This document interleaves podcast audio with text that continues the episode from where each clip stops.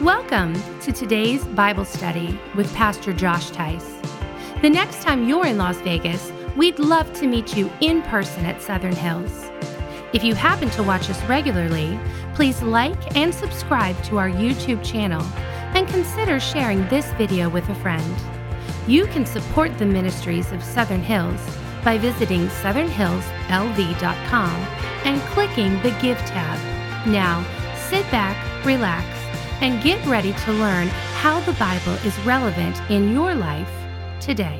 Today's sermon is entitled Jesus and the Mother in Law. Jesus and the Mother in Law. My wife said to me as I left this morning, Be kind to mother in laws. I hope to be one one day. And this is a passage that I believe is very kind to mother in laws because it is a passage where Jesus interacts with Peter's mother in law. And she's very ill, but Jesus comes in and brings healing to this very ill uh, woman. Let's go ahead and study it. Luke chapter number 4, verses 38 through 44. It says, Now Jesus arose from the synagogue and entered Simon's house. But Simon's wife's mother was sick with a very high fever, and they made request of him concerning her. So let's break it down. What's going on in this passage? Well, a little background for those of you who were here for part one last week of this five part sermon series, you understand what's going on. Last week, Jesus found himself teaching in the synagogue of Capernaum. And as Jesus was teaching in this synagogue, a demon possessed person interrupts the service, and Jesus casts the demon out of the man, and the man is saved. And it's really cool. Jesus picks him to be part of his disciple, his disciples, and they begin to leave after the service, and they leave to go get some lunch. By the way, don't you love going to church on Sunday and then afterward going to get some lunch? Amen. It's a nice tradition. It's what a lot of us do. Some of you say, it's not lunch for me, Pastor, it's brunch, because you get out a little bit early. Well, see, I'm here 8 o'clock for the service, then 10 o'clock for the service, then 11.30. I don't get out of here till 1.30. I'm starving, and most of you people have already eaten up all the food in all the good restaurants. It's a mess. But I can't wait to get to lunch myself. And that's what they were doing. They were leaving the synagogue on Saturday, Jesus and all these people. And Jesus decided that he was going to go with Simon. Now, Simon's name will later be changed to what? Does anybody know what Simon's name later would be changed to? Anybody know? Peter, he's actually one of the most famous disciples. And so the Bible tells us that Simon lived right there in Capernaum. And in one of the other Gospels, the Gospel of Luke, it says that his house was right near or right beside the synagogue. So Jesus and his disciples leave, and they leave out of the synagogue, and you cross over the street right to Peter's house. Now, even to this day, you can actually go to Capernaum and you can see where the synagogue was, where Jesus taught. And there's an archaeological dig where you can see where Peter's house must have been. You say, how did they know it was Peter's house? Because there's a church that started in Capernaum in Peter's house. And then they tore down eventually the house and they built a church on that site. And for hundreds of years, there was a church on that site. And you can go see the archaeological digs where there's actually Christian symbolism right there in the stones of Peter's ancient house. It's an amazing thing. So all of this historically took place. When they arrived for lunch, the problem they arrived was was the mother-in-law did not go to synagogue that day. She was smart, she had a fever, so she stayed home and quarantined. Can I get an amen, right? So that's exactly what she did. She stayed home and quarantined, and Jesus showed up and is like, All right, let's eat. And Peter's mother in law is sick with a very high fever. And so the Bible says they asked Jesus concerning her. That's a smart idea, right? If Jesus shows up at your house and you're sick, it's a smart idea to ask him to heal you. Can I get an amen, right? I mean, this is, this is the plan. Like if, uh, if Mr. Clean showed up in your house, ask him to mop. Papa John's comes over, you need to make sure he makes a pizza. Colonel Sanders, fry the chicken. If Jesus shows up, the great physician, anybody is sick, ask Jesus to heal you. Now, the beautiful thing, some of you might think, I wish Jesus would come into my life. I wish Jesus would come into my house. But Jesus still makes house calls. He's still willing to come to you. He's still willing to come into your life and bring healing to you. Jesus still can heal people today. Can I get an amen? It's true. You have to believe this. You have to see it in the scripture, verse 39. So Jesus stood over the woman and he rebuked the fever and it left her. And immediately she rose up and started to serve them lunch. How many of you know women like this? Speaking of mother in laws, my, my wife's mother uh, was a wonderful woman, um, an incredible woman. This is exactly who she was. We go to the home, she was always up, taking care of everybody, serving everybody. If she was sick, she would get well and she'd get back to serving. My mother is this way. Thanksgiving comes around, everybody sits down, ready to pray. Let's pray, have some food. She'll come and she'll sit down for the prayer. And as soon as the prayer's over, she's got to get up and go to the food and serve everybody. Come, Mom, come and sit down. How many of you know somebody like this in your life? This is who this woman was. She would never stop serving. And you're going to see inside of this passage, she's very much like Jesus because there's a great parallel between this mother in law and Jesus. And in this passage, you'll see Jesus never stopped serving other people, only for a moment. And we're going to talk about that moment a little later on. Immediately she rose up after being healed and started serving them, and the sun was setting. When the sun was setting, so they spend all afternoon eating and fellowshipping and laughing and having a good time. And when the sun began to set, all those who were sick with various diseases brought those sick people to Jesus. So the sun is now setting in Capernaum, and all of the people from the village start coming into Peter's house. All the sick people with fevers, all the sick people with disease, all the sick people in one. This was a super spreader situation. You know what I'm talking about? Everybody in one small home. But Jesus was right in the midst, wasn't he? And the Bible says that Jesus began to heal all of the people, every single one. Now, why at nighttime? Why does it say when the sun was setting? Well, if you're reading close in the text, what day of the week was this going on? What day of the week? Yeah, Saturday or the Sabbath, which means for the uh, people of antiquity, they would have celebrated, and they do today, the Jewish community celebrate Sabbath from Friday night when the sun goes down until Saturday night when the sun goes down. The 24 hour period referred to as Shabbat or the Sabbath. And so now it was Saturday evening. They only went out to synagogue in the morning, then back to their home to spend time with family. And as the sun went down, it meant that people could go about and do their business. And that's exactly what happened. The sun was going down, and so all of the community heard that Jesus was still in town. And they have a they've got an uncle that's not feeling well, and they got a kid who's sick, and they've got a friend who's got a disease, and another friend who's got a leprosy. And so they all start bringing them to Jesus inside of this house, and Jesus starts healing everybody in this, t- in this moment. And he laid his hands on every one of them and healed them all. Why? Because Jesus has the power to heal people. Now look at verse 41. Demons also were coming out of many, crying and saying, You are the Christ, the Son of God. He was not only physically healing people, he was spiritually healing people as well. And he rebuked these demons, did not allow them to speak, for they knew that he was the Christ. In verse 42, all night long this was going on, apparently. Verse 42. And when it was day, when the sun was starting to rise, he departed and went into a deserted place early the next day. The Gospel of Mark, chapter 1, verse 35, tells us that before the sun even crested, Jesus was out the door. I wonder how it went down. I don't know. If they were there into the evening, they were there late into the evening, I suppose. Was it one o'clock or two o'clock in the morning when the last person was there? Maybe it was three o'clock and the line was still there, people needing to talk to Jesus. Maybe between three o'clock and five o'clock, Jesus sat with a few people as they had spiritual questions, people who had just been delivered from demons or delivered from disease. And now, Jesus, in the middle of the night, before the sun rose, he's ministering and helping these people. Can you picture it? And now the last person leaves. I can see Jesus opening the door, and everybody else in the home is asleep. The mother in law is asleep, and Peter's wife is asleep. And Peter, he always seems to be falling asleep at the wrong time. And Jesus opens the door and he lets the last person out and he waves goodbye. And Jesus looks over to the east and notices the sun is just starting to glow beyond the mountains. And so instead of going inside and going to sleep, he shuts the door and he walks away into the wilderness. Where is he going by himself? Jesus, by himself. Early the next day, the crowd, the Bible says, sought him and came to him and tried to keep him from leaving them. Where was Jesus going all by himself? Why was Jesus leaving all of these people alone? Why was he going? Later on in the sermon, I'll tell you why. And I'll tell you how you can be involved with that too. But the Bible tells us the next morning, everybody in the town started waking up. They start looking around and they're like, hey man, that was amazing with Jesus. You think he's still in town? I don't know. Let's go find him. So they all get out of their houses. They start walking around. They go to Peter's house. They knock on Peter's house. Peter walks up. He's like, what's going on? Is Jesus still here?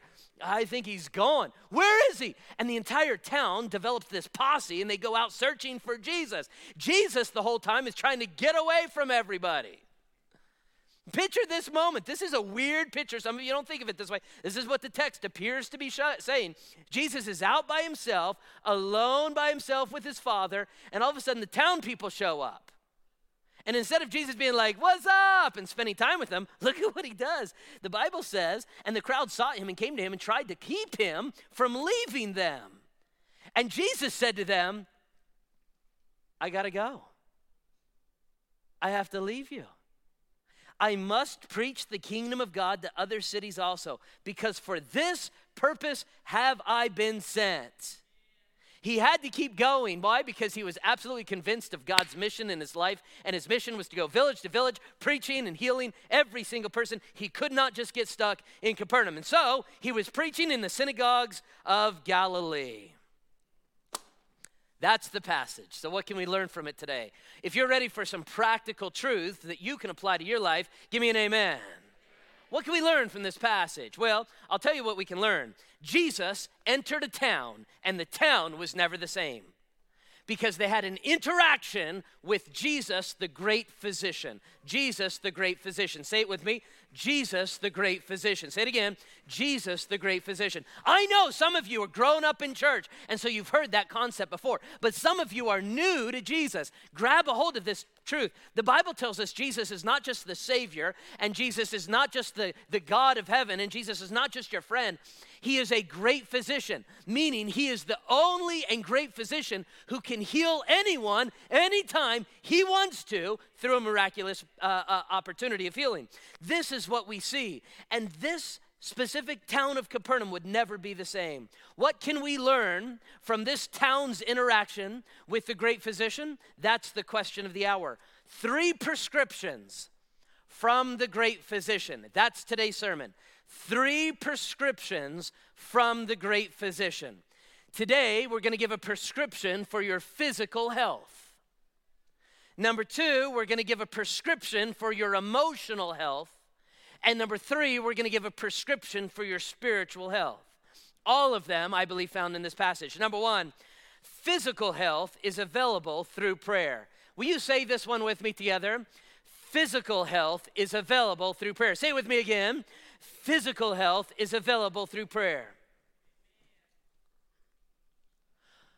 Pastor Josh, why, why are you talking about physical healing in the middle of this passage? Well, it's the same reason I talked about demons and demonology last week. Even though we're in a five week sermon series entitled Dark Horses, it's talking about Jesus picking his disciples. We also are in a long journey through the Gospel of Luke as we study verse by verse through this entire book of the Bible. And last week I told you Jesus interacts with a demon possessed person, and Jesus is going to keep interacting with a lot of demon possessed people. And so last week I had to lay a groundwork of theology as it relates to demons. We called it demonology, and we studied that last week so that every time Jesus interacts with a demon possessed person, you have the groundwork necessary to understand what Jesus is doing. Today, the same thing. We're going to have a groundwork for the first part of the sermon of the theology of healing and how God heals people. And so every time Jesus interacts with people to heal them throughout the rest of our journey through Luke, you'll be able to have the groundwork to understand God's healing ability as we walk through the passage. So let's talk about physical healing and how God answers. Anybody here? Any, anyone in the room today who has ever at least once prayed for somebody to be healed? Anybody here ever prayed? Raise your hand if you've ever prayed for somebody to be healed. Okay, most of us. Put your hands down. Not all of us. I understand not all of us are believers in the room. And if you're not a believer, we're really glad you're here. We welcome you into our church. We hope that you become a believer in Jesus Christ. But believers will pray to God and ask for the things they need. Once again, let me see. How many of you ever prayed for God to heal somebody, or maybe for God to heal you? Would you raise your hand? How many of you? Okay, put your hands down. Don't raise your hand now. Don't raise your hand. You ready for second question? How many of you have seen God answer that prayer in the affirmative? I said, don't raise your hand. Don't raise your hand. We don't want to embarrass the others. You know, like me. I know. I.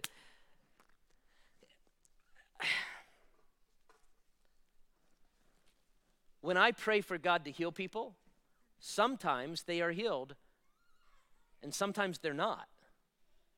Now, I know what some of you are thinking. Some of you are like, if you were a better pastor, every time you prayed for anything, it would come true.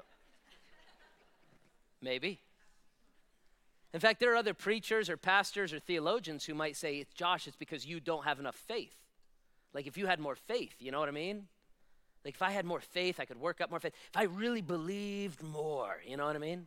Maybe I get more emotional, you know? Maybe if I just if I just emotionally said it and I quivered my voice, I could heal people better. But in reality, we understand there's no man or woman who can heal anybody other than Jesus Christ. And in my decades of following Jesus and in my two decades of pastoring, there have been many times I've prayed for people to be healed and they've been healed. And there have been many times I've prayed for people to, to be healed and they were not healed. And so, what I found in Scripture, the theology really comforts me.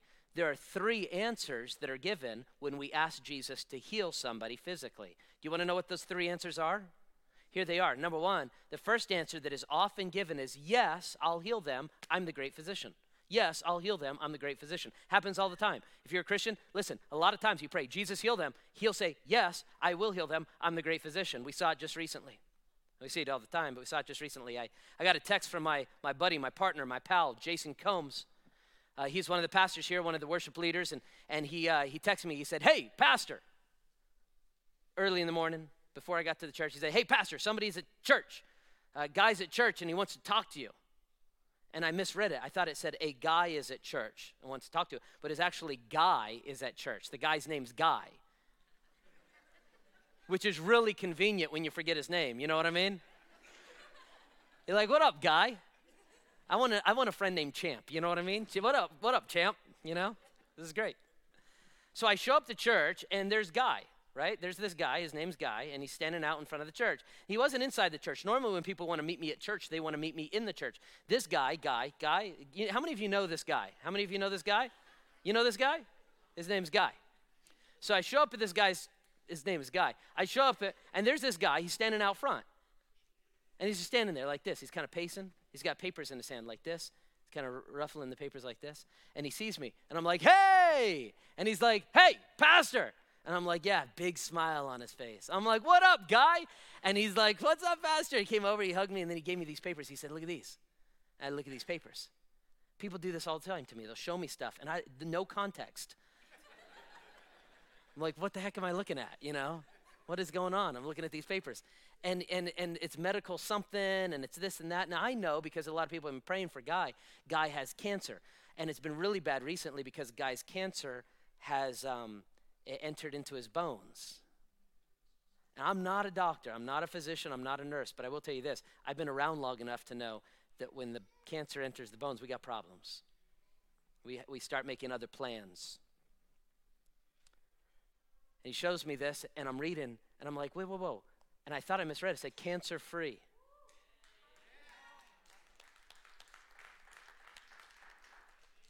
and I, I, read a little bit more and I'm reading. I said, Guy, is this telling me what I think it's telling me? He smiled broadly. He said, Pastor, I told you. By the way, he did. It was, he really made his small group really awkward and weird because, like, two weeks before, he said, I'm going to go in for a final test. I want you all to know I'm declaring it now. Absolutely, my cancer is going to be gone. That's what he said. He said, I've been praying. I believe that God answered. Got my cancer is going to be gone. The whole small group is like, yeah.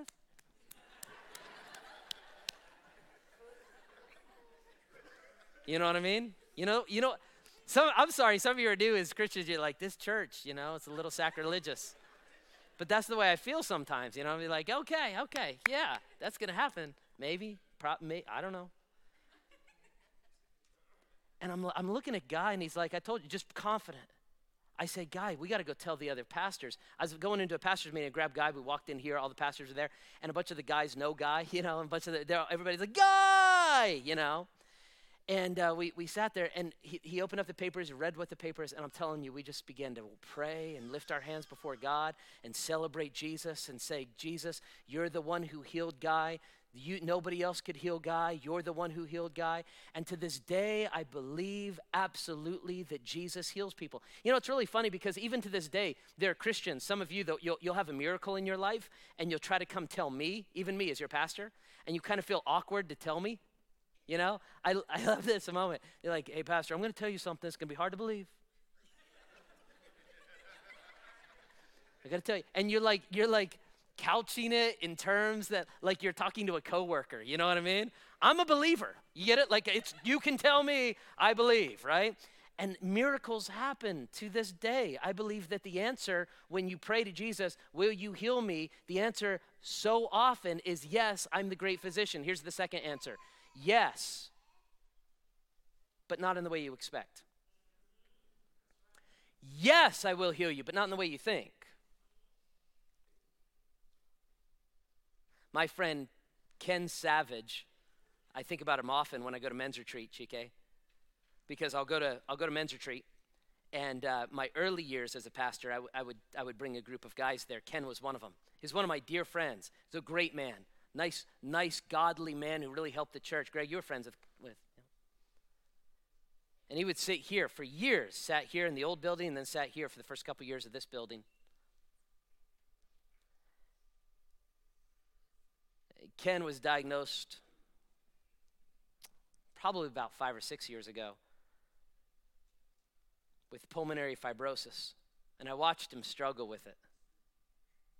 Breathing, became labor intensive.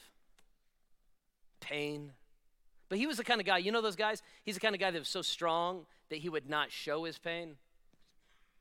You just see it every now and then. Hey man, you doing you doing okay? Fine. You know what I'm talking about? We prayed over Ken, man. We did. We gathered the elders of the church. All the small groups were praying. God, heal Ken. God, heal Ken. God, you got to heal Ken. You have the power to heal Ken. We believe you'll heal Ken. God, we declare you'll heal Ken. God, heal Ken.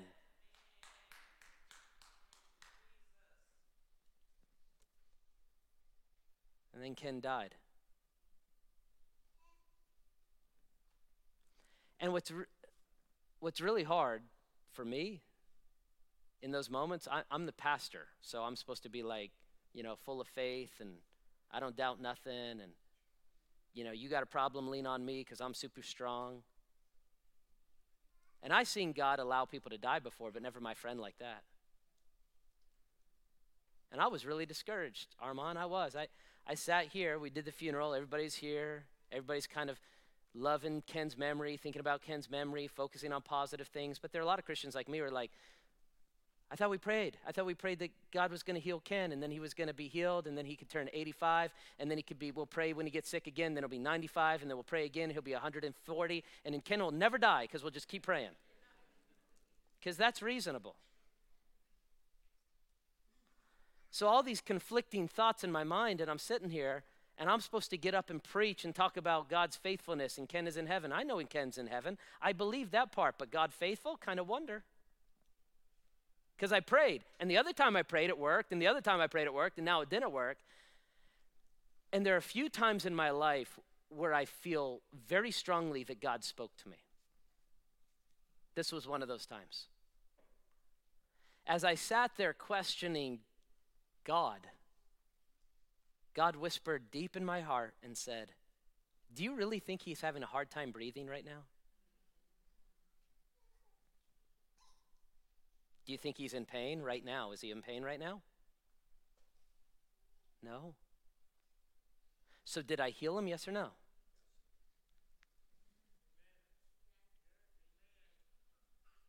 So, I realized that Jesus does answer yes, just yes, not in the way you think. Because sometimes when he decides, because he's the sovereign, I am not, sometimes what he'll choose to do is he'll choose to trade in your broken down, old, worthless body and give you an eternal one that will never die, never get hungry, never thirst, and never get ill. And that answer was not a no, that answer was a yes, just not in the way you think. I praise God for that, yes. So when we pray, three things could happen. Number one, you can say, Yes, I'm the great physician. Yes, but not in the way you think. And then the third answer that I see quite often, and that is, Not yet. I've got something better for you. Jesus, I need you to heal me from this physical problem. Not yet. One day I will eternally heal you, or one day I will physically heal you, but not yet because I got something better. This was Paul's situation, right? Because the Apostle Paul was a preacher of the gospel and he prayed for himself to be healed. He had a physical ailment, something physically wrong with him. Something went wrong in his body. We don't know what it was. Theologians think when he got stoned to death at one point and he was raised to life that he had a physical ailment from that, maybe a, a, a, some kind of a crippling situation that made him walk bow legged. That's what historians tell us. Maybe he prayed, God, you got to help me walk better because I got to walk all the way from Corinth all the way up to Athens and I'm exhausted. You got to And God said, "No, I won't heal you." And then he prayed a second time, "God, you got to heal me." And he said, "No, I won't heal you." And God, I, I'm asking you a third time, will you heal me? He says, "No, I will not heal you yet because I got something better for you." He writes about this, the apostle does. He said, Three times I prayed for God to heal me, and God said, My grace is enough for you. My strength is actually made perfect in your weakness. For when you are weak, there I am strong. His point to the Apostle Paul, and Paul's point to each and every one of us, is this is that though Paul was physically weak, it was his physical weakness that allowed him to be spiritually strong. And if God healed his physical weakness, he would not be as spiritually strong. And so, what God's point was for the Apostle Paul might be what God's point is for you. He might say, I will heal you, I promise. It'll be an eternal healing or it'll be a physical healing, but not yet, because I got something better for you. I want you to be spiritually strong and physically weak. And so, we believe that God heals. And these are the three ways in which He responds to us.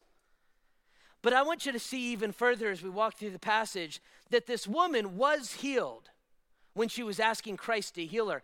But I want you also to notice that somebody else in the story needs restorative health. Who's that other person? You'll never guess. The mother in law needed restorative health. There's one other person in the story that needs restorative health. Anybody guess? Jesus.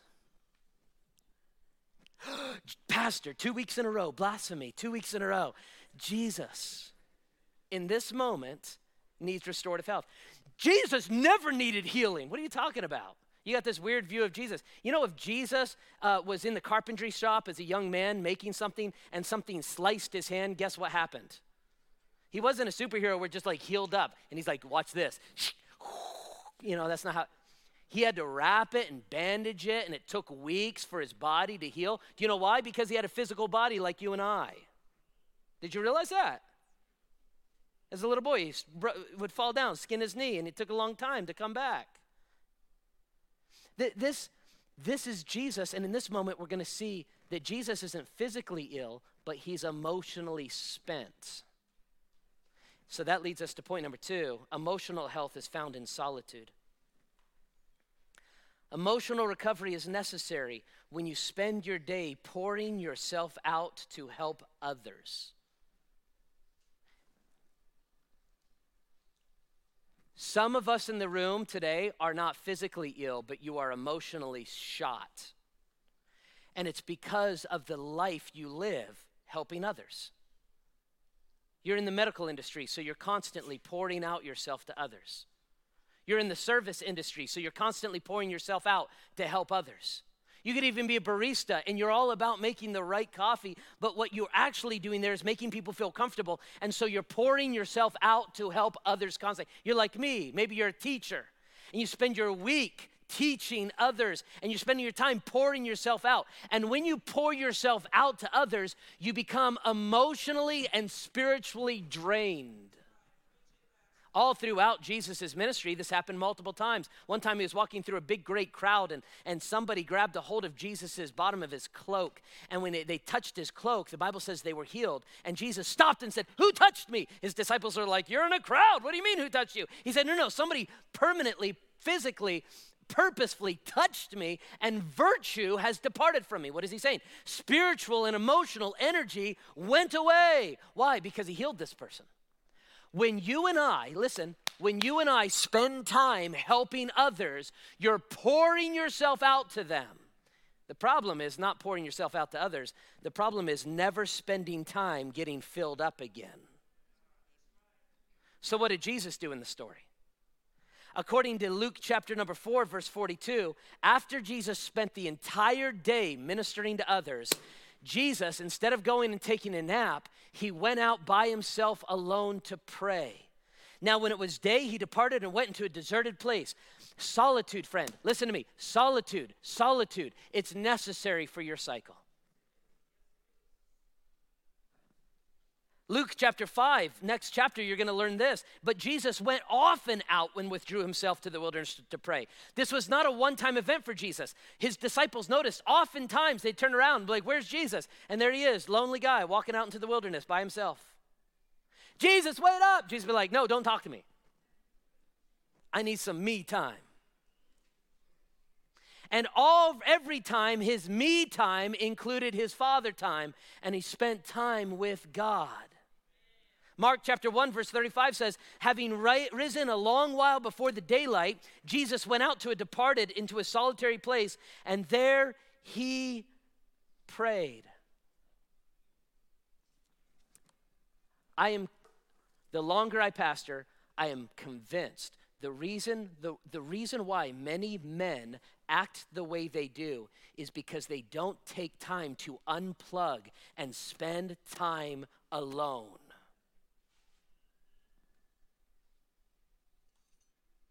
Look, look at me, my brother, my friend. Look at me. You need it, and it's not wrong for you to take it. And when you do get alone, you don't unplug. And so instead of building strength emotionally, you're still pouring it into a device or something like this. Unplug. Spend time alone emotional health is found in solitude. How did Jesus find the strength and the energy to keep serving his community day after day after day after day? He spent time alone with his Father. I love men's retreat. We just came back from men's retreat and I'll, I see it every single year. It's super cool. Uh, we'll do, there's these, you know, we go paint, paintballing and they go to the rifle range or they go shotgun range. They do Jeep tours. We got these lessons. All this stuff is going on. But every single time without fail, I always notice it. And we never announce to do it. I'll notice some solitary dude by himself, he'll have his Bible and he'll just start walking out in the desert. I'll be like, there goes another one. They do this. I watch it. Every, this happened for years. They'll start walking away. I'll be like, have fun. I know what he's doing the Holy Spirit of God is drawing that person out. And way more than anything will happen whenever I preach the next session or whenever we play a game, you know what really happens at those men's retreats? Is men finally get quiet time alone with their thoughts and alone with God, and it changes their life. I'm telling you, you need that, sir. Let me talk to my sisters. It is not selfish for you to take time in solitude. You spend your life serving everybody else and you're pouring out, you're pouring out, you're pouring out. My question to you, my sister, is when do you get poured into? When do you just spend time like Mary at the feet of Jesus, just spending time getting filled up? It's not wrong, it's right. Maybe you're so emotionally spent because you've not been filled up. You say, but I have, I want to talk to my, my mothers of preschoolers here. You have my heart. I love you. My wife and I pray for you. Oh, dear God, help you. And you're like, I'll, I'll get some time alone with Jesus in four or five years, you know? Because they're always there, aren't they? They're always there. They're just always, always there. And you love them always there. And you feel guilt. You feel a sense of guilt. I don't know where you get the guilt from. It's not from God, I'll tell you that. But you get this guilt that if they're not always there, taking up your space, that you're a bad mother. You're not a bad mother. Here's what you do. Let me practical. Here's what you do. You take that baby, Oh, by the way, some of you gra- grandmothers in the room, you need to stop listening for the next two minutes because you're going to get really angry with me, okay? All right? So just chill. You'll be fine, okay? All right. If you want, I'll sign you up for babysitting. But other than that, then just, all right. You take that baby, you take them to the crib, you put them in the crib. Now, if they're a toddler and they crawl out, you get a cage, put it on top. Pastor. You lock the cage. I could just hear my church attorney right now. Tell them you're joking. I'm joking.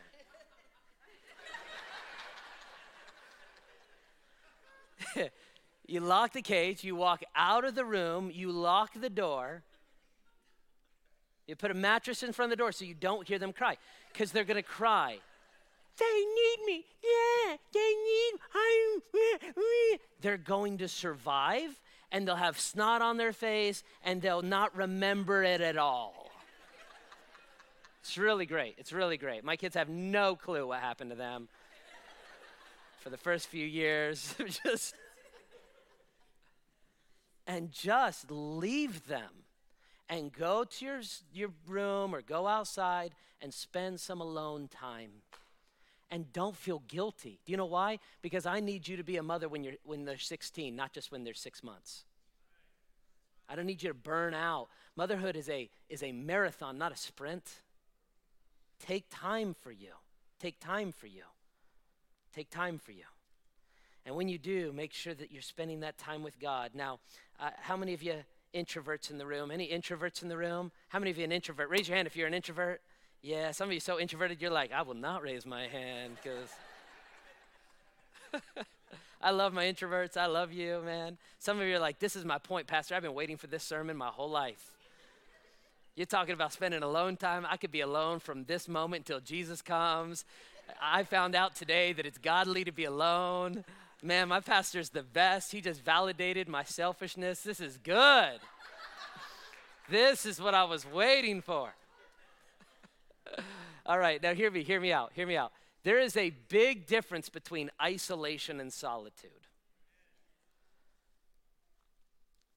And some of us, if we're not careful, some of us will pander to our flesh and give in to our selfishness, and we will call our isolationism solitude, but it's not solitude. It's just you're being a selfish isolationist. You block off any real relationship. You make sure nobody really gets to know you. You back in. You come to church kind of, make sure you get a little late. So you sit in the bed, nobody talk to me. No small group, no friends at work. Go home. Netflix is your friend. And you're comfortable with this.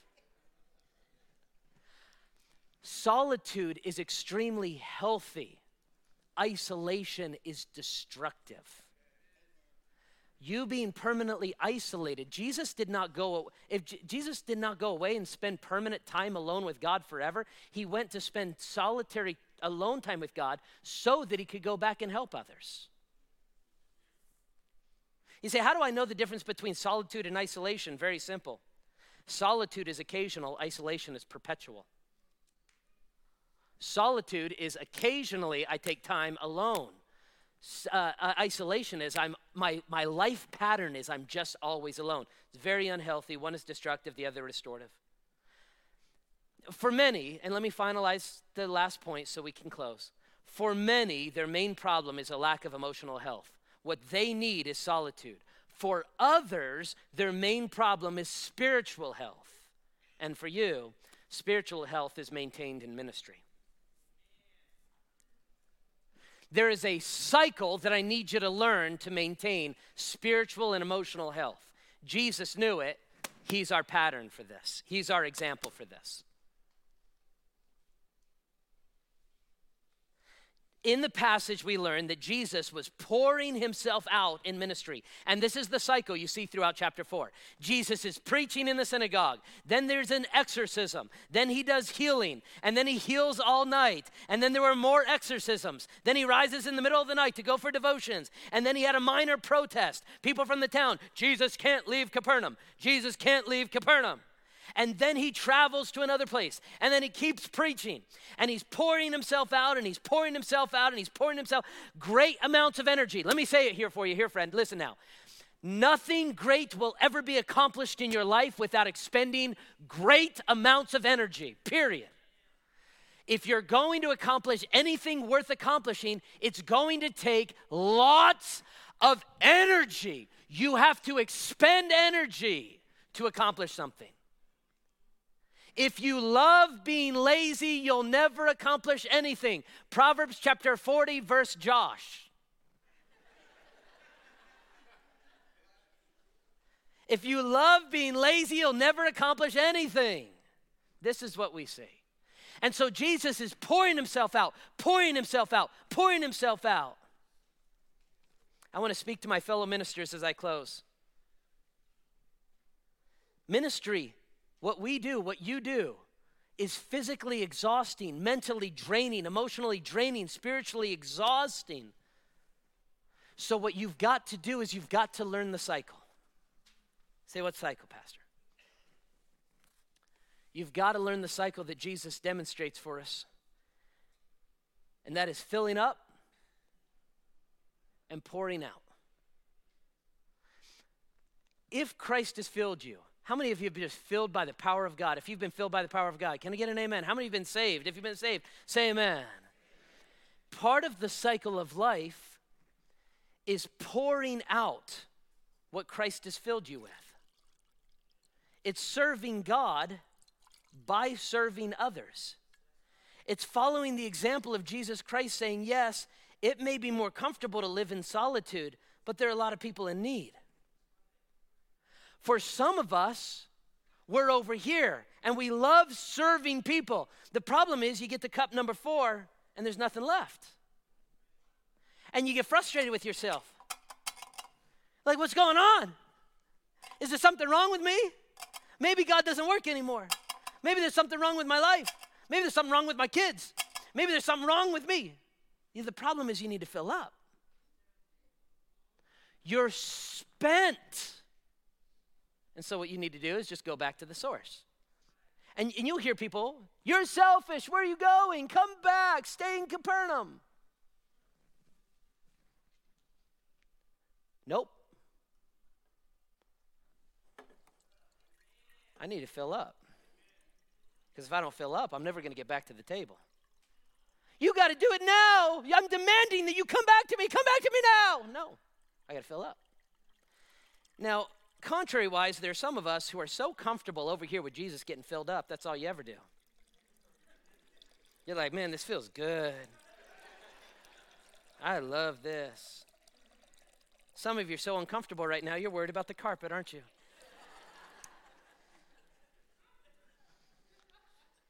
There's a disaster coming if all you ever do is spend time over here filling up. Christian, listen to me. I know some of you Marys, I love you. Some of you Marys, though, you're like, I just love spending time over here getting filled up by Jesus. The problem you have is a spiritual problem, not an emotional problem. You have so filled up, you're not willing to go over and fill up the empty cups. You are unhealthy. You're not balanced. There's a responsibility of following the cycle. And the cycle includes filling up and pouring out.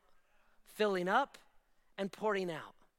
You know, some of the one of the problems with a lot of Christians today, it's not that they don't know Jesus, it's that they spend all their time perpetually with Jesus, not with the flock, feeding the flock. You say, but I'd rather be with Jesus. So would I. Guess what? There's a place called heaven one day where you're going to go and spend all of eternity with Him. But you're not allowed to go there till you're dead. Until then, you're on assignment. Which means what you must do is you must take your picture and go serve the people. Spiritual health is maintained when you have a proper ministry cycle in your life. Where are you at right now? Where are you at? physically, you need physical healing? Come to Jesus. He'll give you one of three answers, and you can uh, be at peace with all three. Do you need emotional healing? Maybe you've been serving too much. You just need to come over and spend some time with Jesus while everybody yells, Come back! Or maybe you've been spending all your time with Jesus and you've just become stagnant, like a pond, constantly filled with water, but there's no outlet. And so you've begun to stink to yourself and to everybody else around you. So, what you need to do is dig a trench of ministry and start allowing yourself to serve God by serving others. These are the three aspects of health discussed in Luke chapter 4. Which one does God want you to go home with? Let's pray. Father in heaven, thank you for the word physical health, emotional health, spiritual health. I pray that we would see it, live it, and obey it. In Jesus' name we pray. Amen. Thank you for watching Josh Teis's most recent Bible sermon. If you think of someone who may enjoy this one, go ahead and send it or post it today. If you're ever in Las Vegas on Sunday, we'd love for you to stop by Southern Hills and see us in person. If you benefit from this virtual ministry, we'd also like to encourage you to support our gospel efforts by sending a donation to the ministries of Southern Hills. You can do so by visiting southernhillslv.com and clicking the Give tab.